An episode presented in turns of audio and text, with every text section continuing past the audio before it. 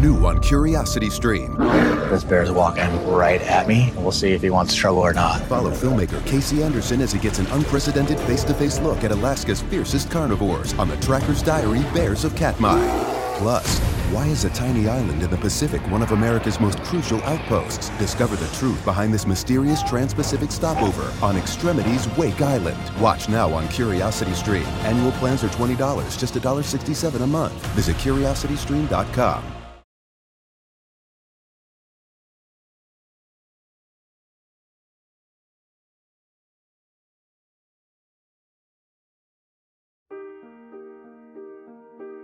Welcome to the New Heights Show on Education. I'm Pamela Clark, founder and director of the New Heights Educational Group, and I'm here with David Smith, the founder of Silicon Valley High School, who has helped us get these podcasts produced and delivered to you. Yes, Pamela, when we saw the great things that you and your army of volunteers were achieving at New Heights, we wanted to get involved. We're happy to work with you to leverage the internet and make quality education accessible and affordable to everyone everywhere. Thank you, David. We appreciate Silicon Valley High School helping us to get these podcasts out to the hundreds of thousands of listeners from all over the world. So I hope you enjoy the show.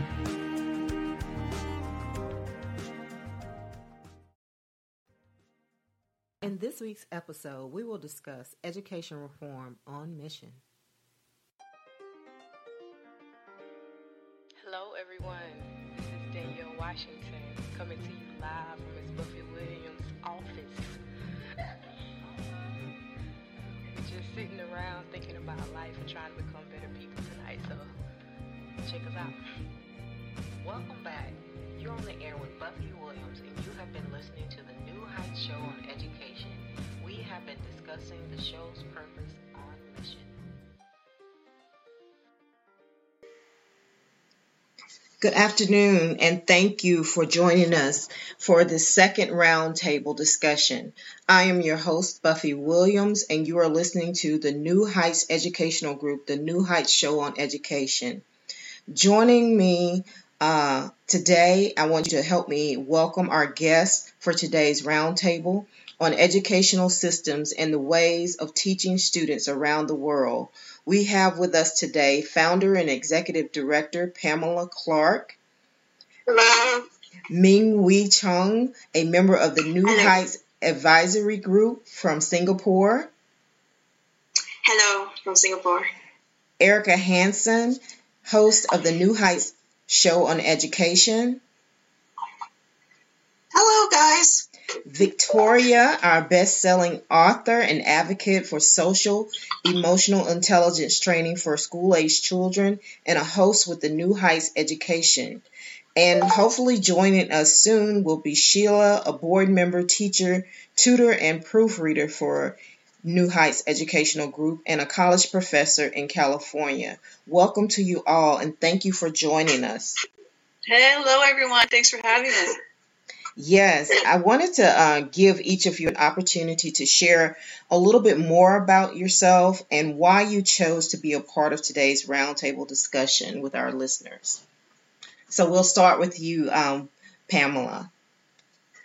Well, uh, again, we had went. Uh, we became a syndicated show in the fall of last year, and, and we had the idea of having round to- table discussions, and this is our second one now. So this is exciting.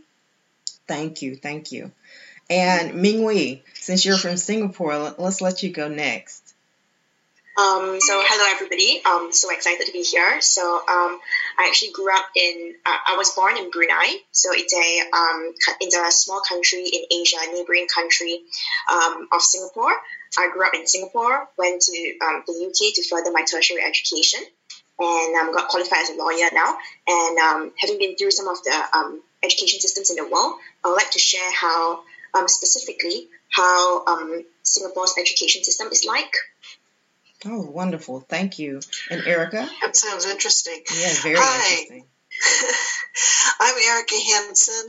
I am the host of the companion show to Buffy's New Heights show on education. I focus on disability issues, um, especially those overlooked um, disabilities that people may not think about a lot of. a lot about. Um, I'm here to talk about the U.S. Uh, education system and how the, the disabled children were treated in the past and look toward the future and see what we can do better. Wonderful. Thank you. Thank you. Victoria, we'll let you go. Hi. Hi. Well, my background is largely in business. I've been the CEO of three different larger, progressively larger chambers of commerce.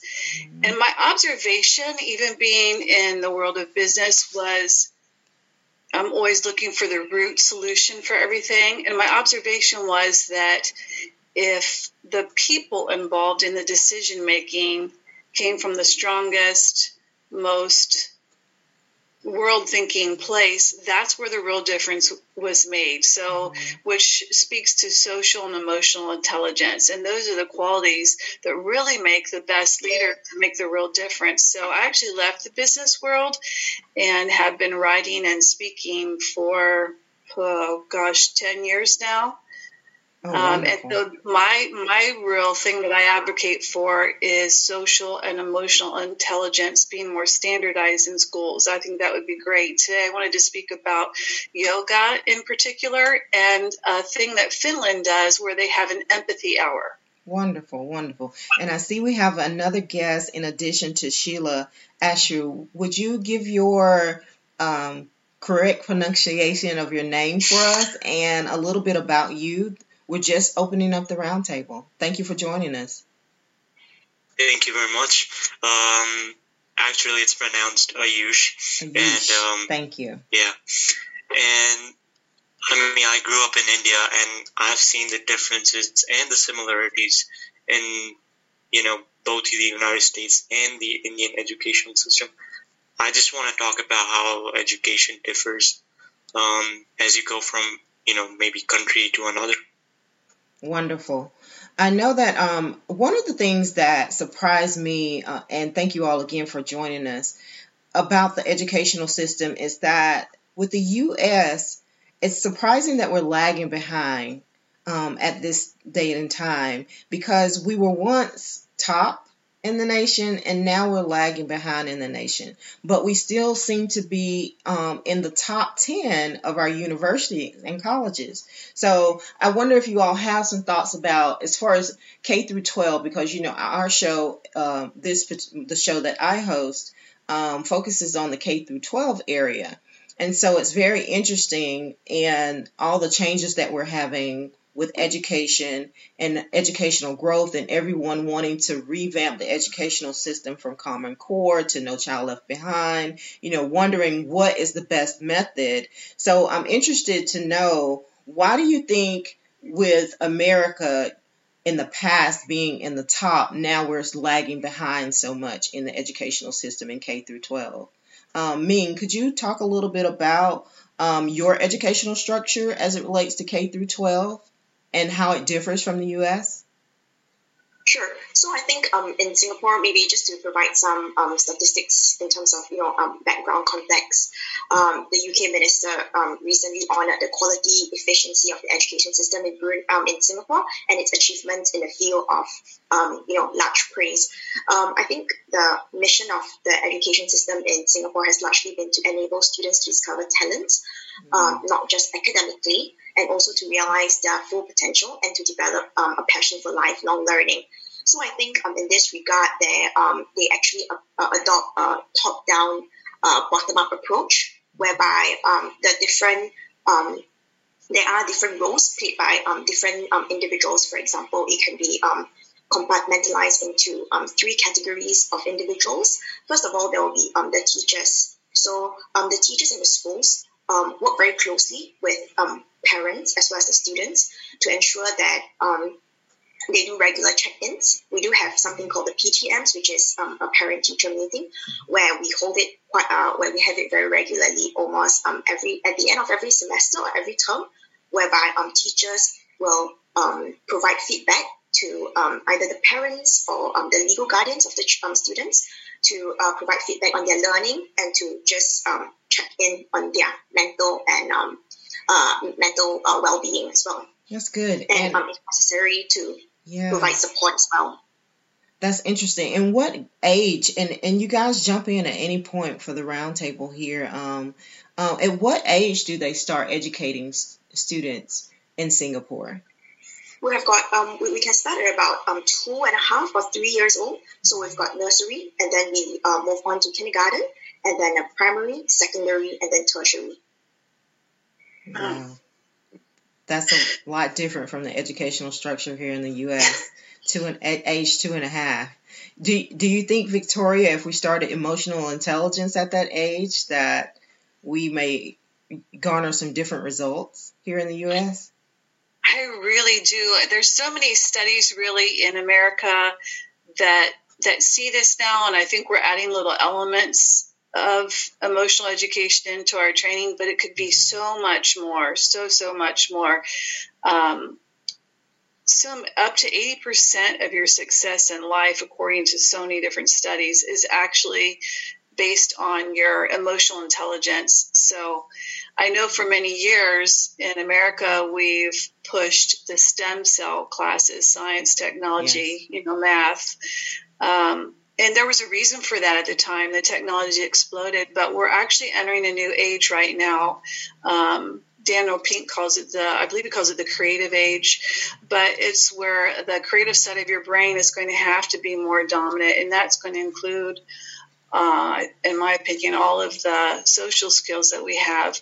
The study that I brought up that actually said Denmark earlier, it's, or Finland earlier, it's actually in Denmark, but they have an empathy hour once mm-hmm. a week, just once a week, so one hour at all it is. And I know our educational systems are already well packed and full yes, of mandated courses, and there's not much room, but it makes such a difference. And if I could just kind of read this here, the, the quote, um, it's uh, the teachers say that it makes such a difference starting from a young age makes them more emotionally and socially competent and greatly reduces bullying as well. Also makes them more successful adults um, that they focus on talking in a relaxed setting is what they do. This is how they teach the empathy. Yeah. um, the students gather once a week and they just share whatever issue is on their mind and all the other students guided by the teacher are encouraged to listen and then together they find solutions so you can see how that forces them to listen and right. think and understand where the perspective of the other person because so many times if children have an issue it's just that they don't understand mm-hmm. um, you know what the yeah. other person's really feeling Absolutely. and thinking so if you can hear another person's thoughts then uh, really helps you connect and just just makes them more satisfied and calm in school which opens up their minds more to learning other things. Yeah Ayush I'm, I'm interested to know how are they teaching in india at that grade level it's very similar to what Ming described. I mean, we start um, nursery at like um, three years old, and then it goes from nursery, KG, and then first grade. And it's basically we also have PTMs, but it's like at the end of like yeah each semester, and uh, do a whole like to let the parents know be more aware of a child's progress. In this way, um, I mean, I think that uh, our parents know what a child needs and what um, they, he or she doesn't at the same time. Mm-hmm. And Erica, um, from from your perspective in your specialty area, how do you think these changes would affect students who have some maybe academic challenges or physical challenges to you know approaching education? Well, I, I find it very interesting. Um, I think it seems to me that these other countries have a more individualized human approach to education. I'm not saying that our teachers aren't wonderful because they are, mm-hmm. and they deserve everything in the world. Um, but I think the U.S. unfortunately focuses on the academics rather than the person.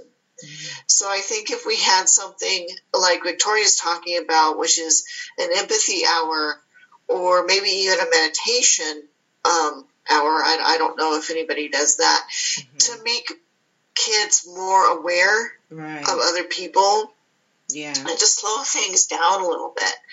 That's what I'm noticing in our schools um, is that it feels to me like we're so busy trying to rush through school and shove all the knowledge in our heads, and we, we don't have that emotional um, intelligence that Victoria is talking about because we are so focused on learning the books. Right. You know, New on Curiosity Stream. This bear's walking right at me. We'll see if he wants trouble or not. Follow filmmaker Casey Anderson as he gets an unprecedented face to face look at Alaska's fiercest carnivores on the Tracker's Diary Bears of Katmai. Plus, why is a tiny island in the Pacific one of America's most crucial outposts? Discover the truth behind this mysterious trans Pacific stopover on Extremities Wake Island. Watch now on Curiosity Stream. Annual plans are $20, just $1.67 a month. Visit curiositystream.com.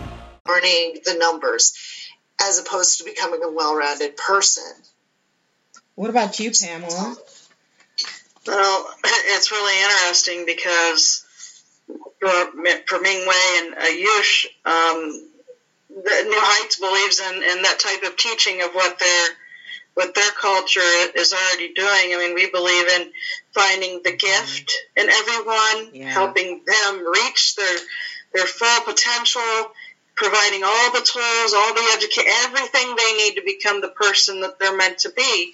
And that focuses on the emotional person, the talents passed on through generations, um, and and building the character of that person and, and tying them into their community. I mean, that's something that I've personally seen as well. If you, it, and that's why I mean I love our genealogy and DNA program um, because if somebody has a background and they know what their background is, they're they're they are tied into the community of what's been given to given to them, what they've inherited, and I really believe that that's all.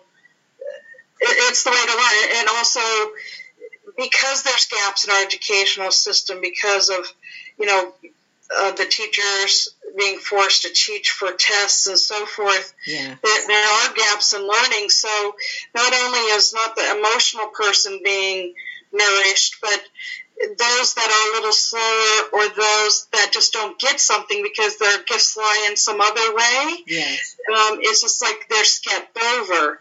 And so New Heights, we, we practice that fill in the gaps learning. Where did that happen? Where did that break? And normally, the kids that come to us for help, they're at least two years behind by the time they come to us.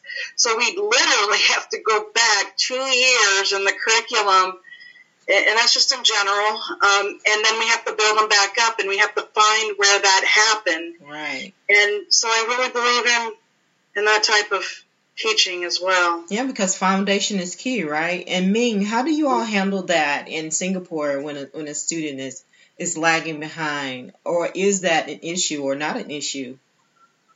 Um, so I think um, there will be two parts to my answer. The first part is in terms of lagging behind, um, there is a lot of support, whether is it from the school, um, even from the government as well. So um, after the schools have identified, you know, um, certain areas of improvement, then we will have um, a lot of um, remedial classes, for example, um, at convenience um, of um, the respective students at no cost at all. So I think um, this is also highly tied to um, the fact that um, all the teachers in Singapore, um, they, they, they like to call themselves more like an educators. So um, they are very highly trained. They go through a very um, rigorous, you know, education, um, you know, a rigorous uh, journey to be an educator. So um, they are very dedicated and very highly qualified to kind of pick up on that and then to um, render the kind of necessary support as well. Um, the second part is um, there are, I, I do think that there are a lot of um, government initiatives. For example, um, we do have um, community service um, to support um, whether it's at peer-to-peer level or is it um, senior to junior level, or even um, I can see right now, um, for example, even for um, people who have um, graduated now, we still have a lot of um, sharing sessions, coaching sessions. It's even happening right now, even during the COVID 19 situation. Uh, I'm being called back to um, share about my experience will be um, next week um, through webinars. So um, we do have some coaching um, sessions at various levels um, depending on you know um, what kind of um, interaction the students um, are comfortable with. Right. And I know that there's a standard test and uh, that's given there as well. That so from the start of elementary school, are they taught to master that at each grade level, certain things in order to pass that? So I think um, we have got a um, mandatory primary six um, leaving exam, primary six um, exam. So it's at the end of primary school. I think um, so that is currently mandatory at the moment. Um, so it, it, provides a very uniform and pragmatic approach. But I think now um, they are trying to um, kind of focus um, on developing the child mm-hmm. on a more holistic, to, to kind of be a more holistic individual. So right now um, we have got um, things like co-curricular activities. So we have got our aggregate results, which are just which are not just purely tagged on academic results. Which means, for example, if um, a student gets six straight A's, six A's, for example. So you have six points. So we still have other components such as co-curricular activities, third language, mother tongue, of which you can minus off and make the necessary deductions, and then they will streamline you. Um, you, you know, um, they will have the streaming based on your um, ability, which is not just purely academic. Yeah. And also, I think um, they are slowly introducing something called the integrated program. So um, the integrated program is a six-year program um, through to GCE levels. That means GCE O levels, um, the students are accepted from GCE O levels, which is something that we take after our secondary school, before our pre, uh, before our pre-university. So um, they are exempting students now, so that it's a um, longer process of a six-year process all the way till GCE A levels, so that um, students can have more time to um, grow themselves in other areas that they like. Right. And so, like emotional intelligence, which Victoria introduced as something she feels will be very beneficial for the education system here in the U.S., do you and Ayush feel like that's something that was kind of embedded within your curriculum but not really stated? So we actually have a um, des- um, dedicated time, which which is called uh, uh it differs um, between schools, but we have got something called the civic tutor session, whereby um, they will provide career guidance, pastoral guidance, and anything that you would like to talk about with your um, specified designated civic tutor.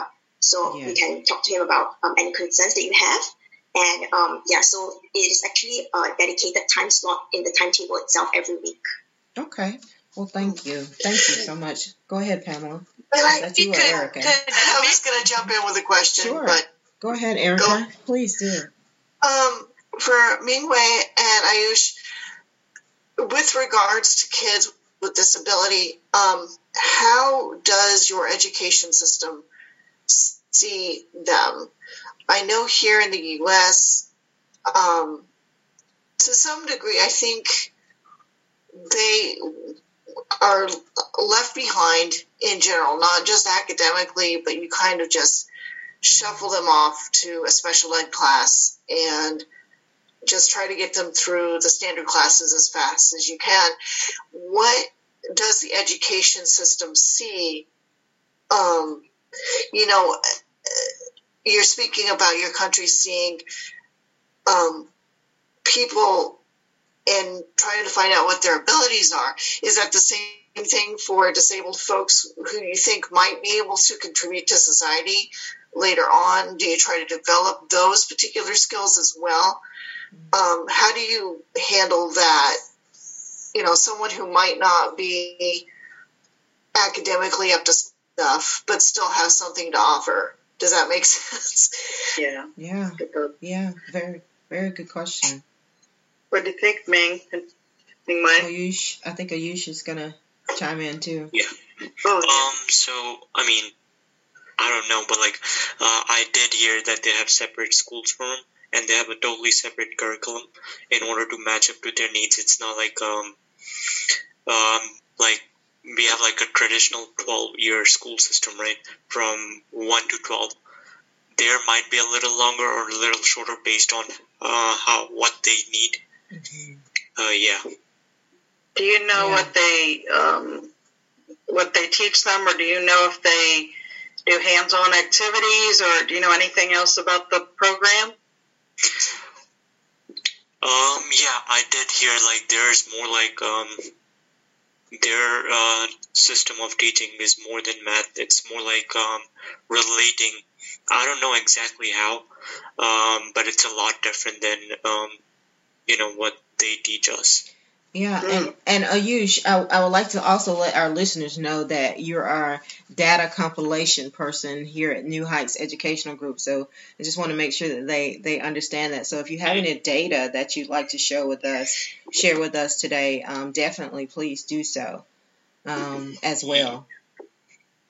Yeah, I'll try to look, but I don't think I got anything right away. All right. All right. We just want to let them know that you're our specialist in the room, right? so, um, as regards to the ranking, we, we know that we have a, um, you know, the U.S. is that we have these global scales where we all we're always ranking um, scores, and there's a, a performance exam that students take. And Singapore's we talked about uh, is number two on that list, and U.S. is the U.S. is number 36 on that list. Um, and if we want to talk about the top 10, we're looking at New Zealand at number 10. Um, and in mathematics, and we're looking at scores from uh, the scores on that ranking, you know, they, they range in, in variation, but as far as the U.S. ranking number 30, uh, with, uh, let's see, we'll look at New Zealand in mathematics, on average, the school the students scored 519 points, but in the U.S., 487. What do you guys think about that?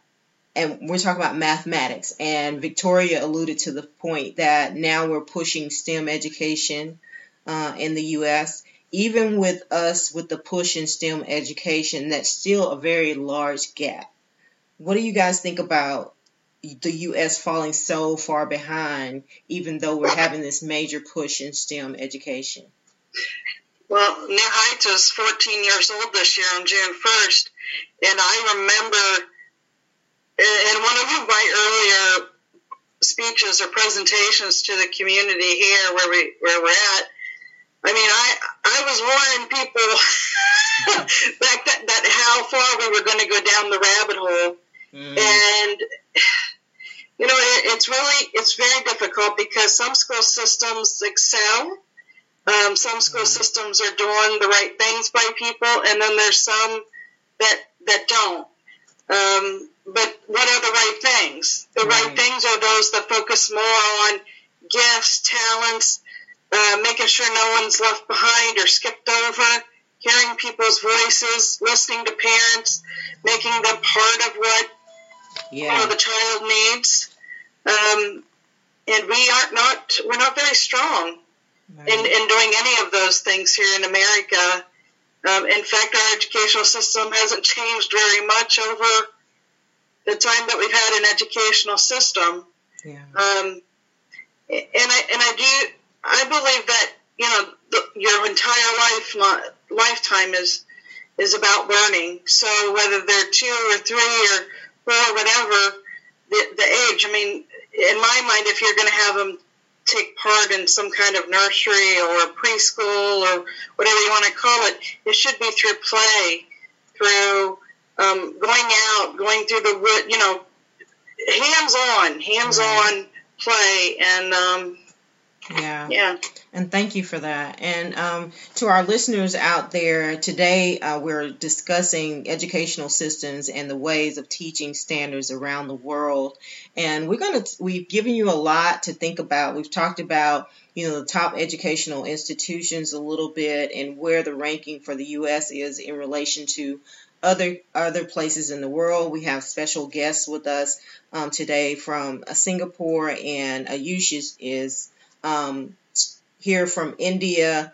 Uh, he's in North Carolina right now, but he has um, some background from India, and we're talking about uh, emotional intelligence and how um, students with disabilities are affected in the education system. But at this time, we're going to take a short break, and we hope that you will join us after the break. We'll be back in a moment.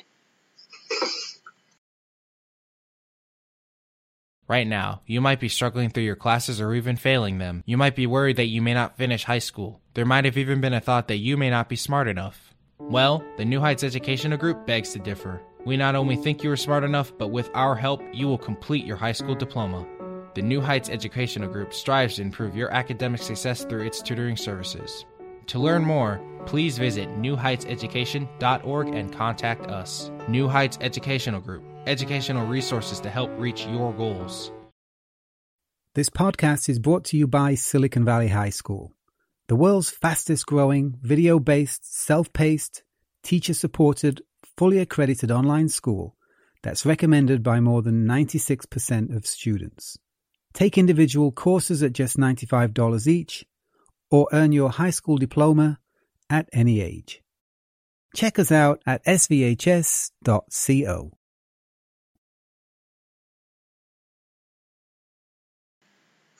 Welcome back and good afternoon. We want to thank you for joining us on the second roundtable for the New Heights Educational Group, the New Heights Show on Education.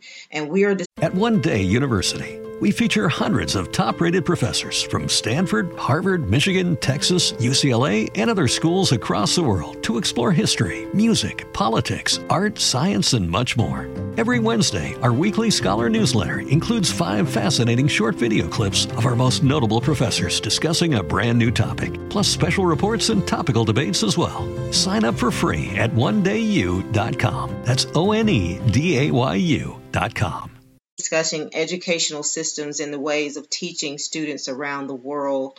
We have with us today special guest um, Pamela Clark, who is our executive director for the New Heights Educational Group. We also have Ming Wee from Singapore, who is talking about her personal experiences in education. And we have Erica Hansen, my we can't fellow. Hear Buffy, at all. Yeah, muted. Thank you. oh, welcome back. Welcome back. A little technical difficulty. Welcome back. Thank you guys so much. Um, thank you for joining us back here on the roundtable, uh, roundtable two. Thank you guys so much for that. Um, and we have with us again, we're talking about the educational systems and the ways of teaching students around the world. And we have a special guest with us, our executive director from Ohio, Pamela Clark. We have my fellow co-host Erica Hansen here with the New Heights Educational Group, Ming Wee from Singapore on her personal experiences in education. We have Victoria talking about emotional intelligence, and she's joining us from Ohio, and she's one of our uh, network partners and authors. And we also have Ayush, who is our data compilation specialist from uh, North Carolina. So Ming Wee, we'll we'll start with you because I know you have some very interesting stories to share with us about your personal experiences in education. So I'll give you an opportunity to do that now, and then uh, we'll move to Victoria after that, if that's okay, for us to hear a little bit more about emotional intelligence. Hope you're muted, hon. In terms of um, emotional intelligence, I think um, there is a lot of um, support, for example, um, from the teachers specifically, um, where we have got one on one civic tutor session. also, there is a wider cohort wide kind of gathering where they'll invite speakers every week to kind of talk to us about emotional intelligence, for example. And I think um, not um, besides just the support at various levels of um, the people, I think um, it is also very um, good that the education system in Singapore is not just um, wholly focused on academics. So I think um, it gives a lot of room for um, students to grow um, emotionally as well, and to be mm-hmm. able for uh, to be able uh, for the educators to pick up some of the, you know, for example, some of the signs if they're not doing okay, you know, to provide the necessary support and to do regular check-ins. So I think um, those sessions have been, um, at least for me, it's been um, really useful. So we don't just talk about results and, um, you know, academics achievements. Um, they'll be asking, um, my teachers will be asking me about um, how are things at home, how are your parents, and yeah, for, yeah, so I think that's really, really very, um, yeah, it, it kind of you know, that, that support is just um, very useful for um, the child's development, um, not just in the academic, but, you know, to grow to be a holistic individual, well-rounded right. one. And I know also, Minghui, when we dis- when you and Pamela and I uh, talked a little bit before um, about what we're going to discuss at the roundtable, you also mentioned that students there uh, speak several languages. And is that just common practice within the education system? And what age does that start at? Um, so we have got a third language um, kind of principle, if you call it, um, if you like. So um, after primary six, when um, the students move on to secondary school, um, we have something called um, a third language component, where um, it's, it, it forms a um, component within the aggregated results, whereby the overall results will just will not just be based on you know pure academic achievements. So there are various components like what I've mentioned just now. There will be a co-curricular activities. There will be a um, mother tongue as right. well a, as a um, third language component. So um, usually um, English and mother tongue are the two languages, and then um, the schools and um, government is also um, encouraging students as well to take on um, something called a third language. And I do know yeah. some of my friends who can speak um, a fourth language as well. Okay. So I think um, that is actually quite, yeah, quite, um, quite useful to Wonderful. have. Great, great. Okay, I'm ready for you, Victoria. I, yeah. Here's what I was thinking that would be interesting for us to incorporate into our discussion. Uh, you know, each one of us has an energy field around our body, our organs, our soul, however you want to define it. But there's an actual electronic energy emitted from each one of our bodies that can be physically measured. And did you know that the energy emitted from our heart is 5,000 times more powerful than the energy emitted from our brain? This is a fact. So, like for a while now, the talk has been that our thoughts control our actions. Mm-hmm. If we're thinking a thought, then that's what's going to control our actions. That a thought originates from our brain and that it passes through our nerve endings and tells our bodies how to act. But the fact is that our heart being 5,000 times more energetically strong than the brain, is actually our feelings that overrule the brain, mm-hmm. which gives new meaning in my mind to that Selena Gomez song, The Heart Wants What It Wants. it makes me think of that yeah. song because it's just that really something we need to recognize. Mm-hmm. So, uh, feelings, understanding our feelings first, then those translate into a thought, and then that thought then translates into an action. So, mm-hmm. to me, the root of everything is our feelings. And these other studies that I shared with you, uh, ladies, prior to this, uh, the BBC study where they did yoga, and then also in Denmark where they have the empathy hour, both of those programs are helping the students connect to their feelings. And when they can do that, then they lower their stress and they lower their anxiety. They're able to stay more calm and and those things are really what help open up their mind to learning. You know um, you know like pamela was talking about the students being two years behind um, that that's stressful. And whatever whatever issues kids might be dealing with in their personal lives too a lot of times um, things aren't perfect. And, mm-hmm. and things aren't perfect for any of us. We all have issues and and experiences, tough experiences we have to go through in life. And being able to manage those is to me at the top of the list because mm-hmm. uh, once there's a critical issue in someone's personal life, they're upset about a, um, a boyfriend, upset about a friend, upset about uh, something that's happening with a parent at home, that blocks their learning and that that personal issue becomes more important than learnings, pure survival, having food for the day, um, not being in conflict. Those things rate above learning math and learning science. And, and if there's trouble in those personal areas, it blocks the learning. So, um, to me, it's just such a core thing that that um, we need to pay attention to so that students are free to learn mm-hmm. all the other stuff and that we become strong adults and um, I think that's so interesting because um, in with me partnering with New Heights, one of the things I have is an academic workbook, and I like it. I think that it's interesting that they have that compassion hour during the week because a part of that curriculum that I have at the beginning of every class period each child is is charged with bringing a mantra or something that resonates with them, right? And so each child on a different day brings that, and everyone has to respect that. That person has to bring that forth in the classroom. There's a quiet time of reflection. That child gets to vocalize what, why they pick that pick that particular mantra or statement or whatever that means something to them and the other children's actually write a reflection based on that. And it gives them a moment just before the class starts to just center themselves. You know, mm-hmm. no matter, you know, what may be going on outside, to just kind of focus in on what am I feeling today and what is my body telling me that I need within this particular moment? Because as you said, you know, sometimes in the US we're trying to get Eric I think Erica said this. We're trying to just get through the day, right? We're trying right. to check off these boxes of what things we need to accomplish. But if we just take that that moment just to be with ourselves, then we know what we need for the day.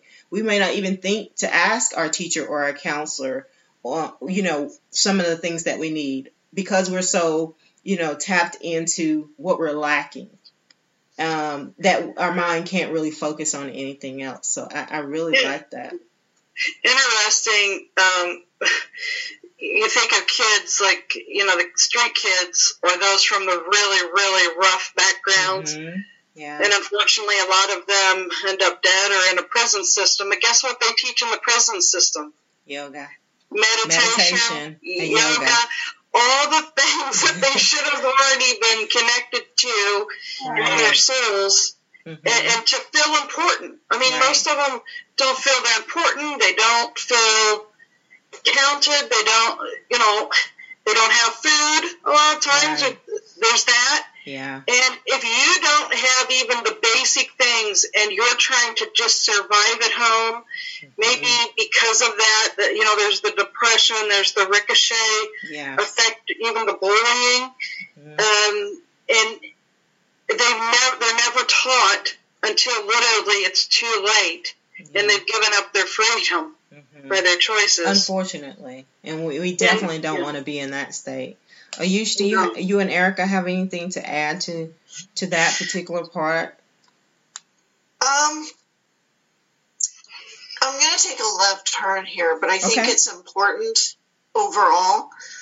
Um, one of the things I'm hearing as I speak, especially to Mingwei and Ayush, um, is that the United States um, educational system is chronically underfunded. Um, and so some of the programs we talk about here, the emotional intelligence, the um, yoga, the meditation, um, I think if we, frankly, dev- devoted more finances to our education system, we can start bringing in that stuff because I think that stuff is important and it mm-hmm. needs to be a part of the curriculum.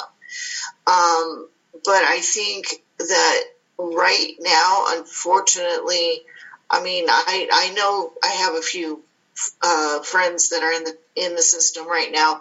Um, they're actually teaching like middle school age, but I mean, right. these poor teachers are struggling to get paper.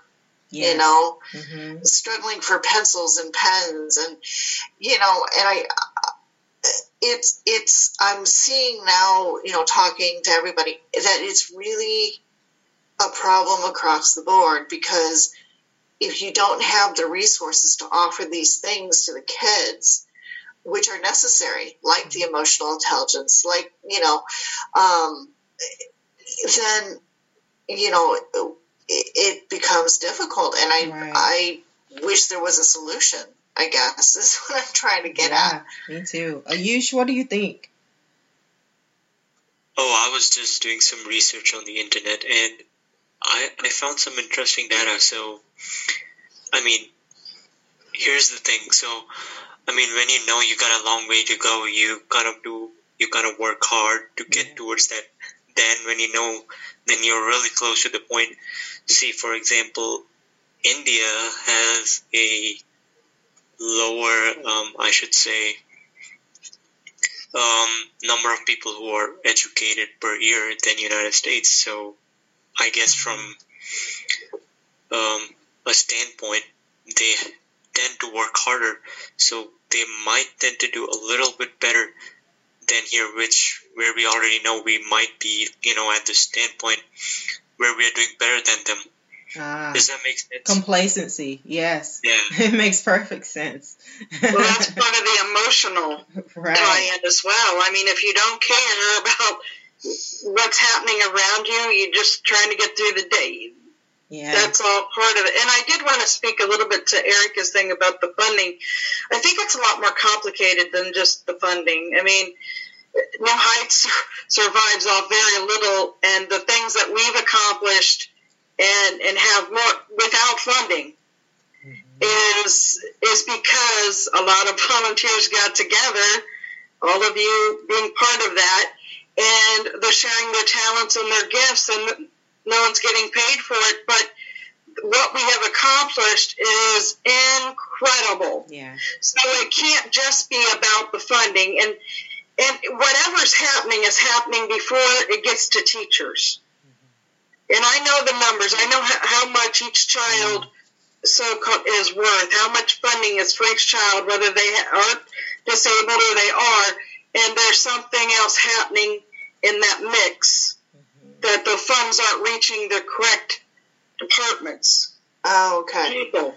I was, uh, yeah, I was just curious. I just, you know, my teacher friends, you know, mentioned that quite a bit, and so that's why I brought it up. Is is there point. a disparity yeah. with you all, Ming Mingwei?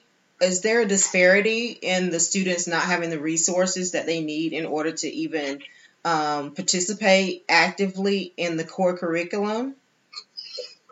Um, I think the cost of education in Singapore is generally much lower in comparison to other countries. Mm-hmm. Um, I think apart from that, apart from just financial resource, I think um, the community as a whole, um, driven by the support by the government, has been very supportive. For example, um, during you know the current unprecedented, unprecedented times of the COVID nineteen, where uh, most people are, most of the students are actually moving back, uh, moving to home based learning right now. Mm-hmm. Um, there are a lot of organizations or even individuals. I mean, I've got a personal friend who's actually um, uh, working to donate um, laptops and ensure that um, students have um, internet connection because um, these are the things that perhaps people may tend to overlook because not everybody is, um, you know, has the resources for, for right. example, and the reason, um, go ahead. connection, for example. Yes. Yeah, and I, the reason why I asked that was because uh, Ayush alluded to the fact that maybe there's that disparity there um, of maybe students becoming complacent. So I'm wondering if in in other parts of the country, if funding plays a factor, or if it's parent participation, or do you think that students are not? They feel like they're in a position where they don't really have to push as much because maybe we were we were the top in the U.S. in the past, and they feel like we'll always be in the top tier, but that's no longer the case. And so I was wondering, did we see what the disparities were uh, leading with our heart rather than our heads, what disparities we're facing here in the U.S. So that's why I asked that question. I wish Sheila would have been able to sense? come on and, and, speak to that. She she's a professor in, in California, and, and, her son is in the school system there. And I know yeah. she told me that when all this started over there, that the, her school that the, her son goes to, they provided you know, computers and internet to all the students, but there were some students in the school that were homeless, so they actually allowed them to stay in the school and learn and actually yeah. were living in the school. Yeah. So, and uh, she had shared that with me, and I was like, wow. Yeah, that's interesting. So, Ayush, yeah, are we on target here with, with, with your findings, or are you thinking something completely different from what we're we're sharing? No, it's good. Okay. I mean, it's um, what I mentioned, complacency, yeah. and that's what um, I mean. This from a website I got. Um, let me see the name. Yeah, Nation Master. It mm-hmm. kind of shows that India has a long way to go than the United States. So I was maybe thinking complacency could be a factor. Right, mm-hmm. right.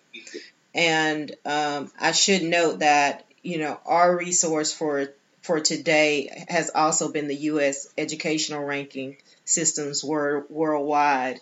And um, I guess we should actually go through those. I know we've talked about a lot of different things. We have New Zealand uh, in 10th place, Iceland uh, in ninth, Norway in eighth, Sweden in seventh, and uh, the Netherlands in the sixth place.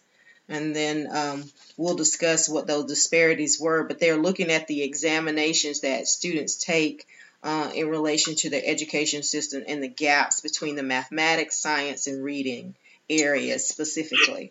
Um, and then on that particular report, though, the U.S. did rank second and Finland number one. so, Victoria, to your point, Finland seems to be doing some really great things um, there, and maybe we should explore what methods they're actually using as well that can be incorporated. And I think that as a consensus, we're thinking about a total revamp. And it's very interesting that we're going through COVID 19 right now, right? Because all of us are looking at, you know, definitely compassionate um, emotional intelligence is is a hot topic right now. Um, STEM education is still part of the talks, but emotional intelligence is on the rise. And I think we're all creating this global awareness of where we are and where we need to be going, and also reflecting on how are other countries doing this better than we are, and in what with what resources um, can we do that? And with what service manpower can we do that? And, leading from a more compassionate place and just thinking about the world and how we approach taking care of each other, people with disabilities who definitely make the world go round as well. There, just because uh, a person is living with a disability does not mean that they can't contribute to society in their fullness of what they are. And students who are at risk and how are they affected and the, bringing the fullness of who they are. And so I think um, it's um, my listeners can't see, you know, us being on this Zoom um, Zoom meeting, but I think that our roundtable is a beautiful example of um, people who are coming from very different backgrounds but have a very common core interest, uh, and that's moving our education system forward. And we have a passion for our students and our educational system and how we can make this world a better place. And I just want to just take a moment to just thank you guys for the wealth of knowledge and energy that you all are bringing um, to us. And we even have age differences here but we're all on the same page. And I don't know if you all feel that vibration, but I love the fact that we're all on one page as far as the roundtable is concerned. And I know our concern is why is the U.S. lacking, but we also see a lot of hope um, in what we're doing here with New Heights and the New Heights Educational Group. So I want to thank you, Pamela, for following your dream uh, of the New Heights Educational Group. And I want to give everybody an opportunity to give their final thoughts before we close out this second roundtable. But I just want to just say thank you to to all of you um, because that just kind of resonated with me. Just looking at you guys here on the Zoom call, um, offering this to the world and offering this um, message of hope that we can all come together and just discuss the ideas and flesh out what is the best way to move our, our country forward and our children forward for the future. So I want to give you guys an opportunity to, to talk here. Pamela, would you like to start? Well, I, it, More Heights is always, it's been a passion of mine. But, uh, I mean, really, if it wasn't for my grandmother who raised me, New Heights probably would not exist. Mm. she taught what, I, what I'm kind of trying to show other people. Uh, well, she was actually interviewed once. She worked on a railroad as a crossing guard for kids uh, after school and before school. One time she was interviewed and she said, "Time wasted on or time is never wasted on a child." And she really lived that That's and instilled it in me. And she also taught me about my heritage. She taught me about how important education is, how proud she was of her family, um, how hardworking they were, how they, they were one of the early pioneers of a neighboring community where I live, and they built the first school. They were the first school examiners, actually. But I inherited specific gifts from her and her ancestors, but I felt tied yeah. to a community. And I've been in all those places of these kids. I mean, I had lagged behind in school in the beginning, and I had a lot of health issues, and I I had a, a hard. I, I come from a hard background, but I, also have seen some miraculous things happen. Um, not only as the director of New Heights, but in a very personal way, in dealing with families as well. Mm-hmm. I've seen real miracles and, and just complete turn, you know, 180s. But right. I think it's important how we treat each other, how men treat women, how women treat men. Mm-hmm. My husband and I, we've been married almost 32 years, and he still opens the door for me. Oh, that's beautiful. so, but why is that important? Yeah. You know, I didn't know why that was important when I got married, but his family taught him that kind of respect, that level. And I've had girls that have come to New Heights and say they're not like, why are you doing that? Don't do that. I'm not like what? Like, and it's like they that do not value themselves, and it breaks my heart. Yeah. Thank you for sharing that personal story, Ming Lee. Um, I just want to thank um, Buffy and Pamela and the New Heights Educational Group as well for hosting this and um, giving me an opportunity to share. Um, yeah, and I think um, we're on the same page here. And I think education is a very powerful tool because um, children today um, will be, you know, um, our um, will, will be, um, you know, our to, our, tomorrow's um, yes. future. Yeah. Yes. Thank you, Victoria. Closing thoughts. Uh, I thought I'd reference that global competitiveness report that you sent, Buffy, because that was really interesting. Um, I, I, saw that was put out by the World Economic Forum, and um, talking about the top 10 countries in education, as you mentioned before, Finland being number one. The things that stood out to me there is that they have plenty of recess time, yes. which to calmness and relaxation and play, um, taking the tension away. And they also have less emphasis on homework. Thank and you for tests. bringing those points out. Yes. And, yeah, and then the final thing would be that their education is free all the way through university. So, mm-hmm. yeah, it's, uh, you know, teachers are paid very well and screened very well. Yes. That's why thank so you. It's thank working. you. Yes, thank you. Ayush? Yes, thank you for giving me an opportunity to share. I would say um, it's um, we can, as an individual of a society or a responsible citizen, think there's little things that we can do in order to help better our education system. Yes. Yeah, that's all I have to say. Thank, thank you. you. Thank you. And my fellow New Heights host, Erica. yeah. Round it out. Thank you us. so much, Buffy, for uh, for hosting this. It was a wonderful You're discussion. Welcome. One of the things that I really got out of this discussion was the idea of community mm-hmm. and yeah. the fact that I think if we as Americans are able to bring a community into supporting a school system and figuring these things out together, that's a pretty powerful thing.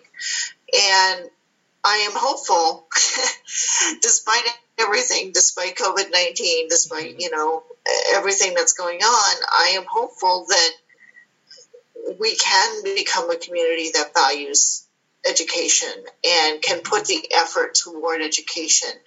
Um, you know, whether that is focusing on emotional intelligence, which I definitely think should be a part of it, or, you know, focusing on uh, physical well-being or you know academic well-being all of that is important and it needs to be factored in.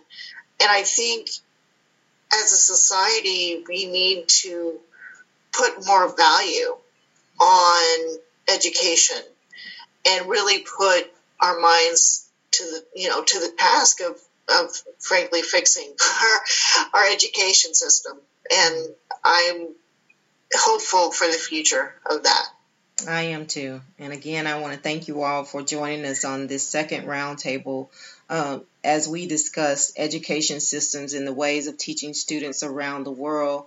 I am your host, Buffy Williams, and I just want to again thank all of my guests from the New Heights Educational Group for joining us. And Thank you, Buffy. We hope that you join us on our third roundtable. You're welcome um, with the New Heights Educational Group. Thank you. Thank Thanks, you. everyone. We hope that you join us next week. That's our time, and you have been listening to the New Heights Show on Education. I'm your host, Buffy Williams. If you like what you've heard, search for us on your smart speaker and listen to us anytime. Thank you for listening. Good night. Until we meet again next Tuesday night, 6 p.m. Central Standard Time, 7 o'clock p.m. Eastern Standard Time, as we discuss next week's topic. Enjoy expanded content from the New Heights Education Group hosts on Blog Talk, iTunes, SoundCloud, Spreaker, and Watch No Learn.